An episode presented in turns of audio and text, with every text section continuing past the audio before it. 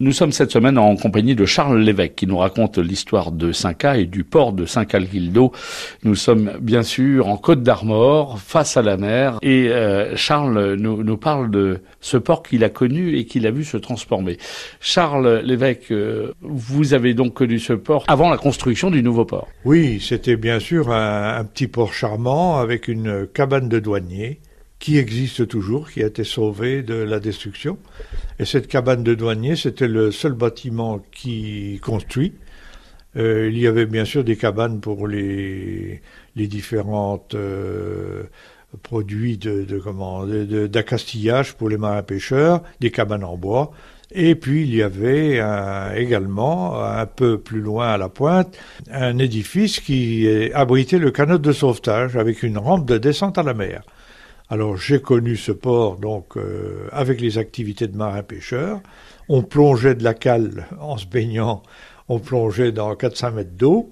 Voilà, et puis, ma foi, ben, j'avais des amis, qu'on se retrouvait au port, et puis euh, c'était, disons, charmant, jusqu'à ce que le grand port se construise, par étapes d'ailleurs, parce qu'il ne s'est pas fait en une seule fois.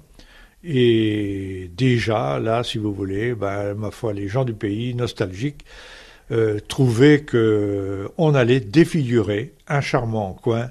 Et c'est exact, parce que quand on regarde maintenant les anciennes cartes postales et les photos, on trouve que, évidemment, ça n'a plus le charme d'antan. Alors, on va en reparler, mais Charles, euh, à l'époque, euh, on partait pas pour la grande pêche, tout comme on pouvait partir de, euh, Cancale ou de Pléneuf-Valandré, il n'y avait pas de départ pour la grande pêche de la morue. Non, bien sûr, c'était des petites unités de la pêche côtière. Euh, les marins-pêcheurs s'en allaient au, au, large du Cap Fréhel, ils s'en allaient sur le fameux rocher des Bourdineaux, le fameux rocher des Bourdineaux qui est au large, où il y avait un lieu de pêche où on prenait des lieux, on prenait toutes sortes de poissons. Et puis, ma foi, au début, ils allaient en Doris, à la rame, il n'y avait pas de moteur. Vous nous rappelez ce qu'est un Doris? Le Doris était un bateau pointu, presque des deux extrémités, très long.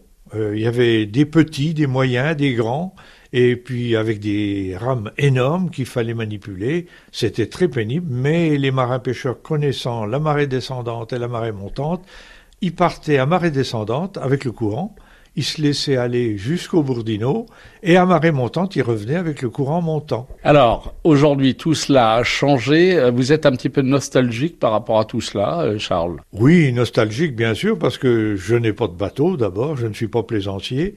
Euh, je vais maintenant de temps en temps au port euh, faire une balade à pied, mais euh, ce n'est plus ce que c'était. Donc c'est ma jeunesse qui, ma foi, s'en est allée. Ça, c'est normal. Merci Charles. Charles Lévesque, on vous retrouve demain pour parler toujours de l'histoire du port de 5A sur France Bleu Armorique.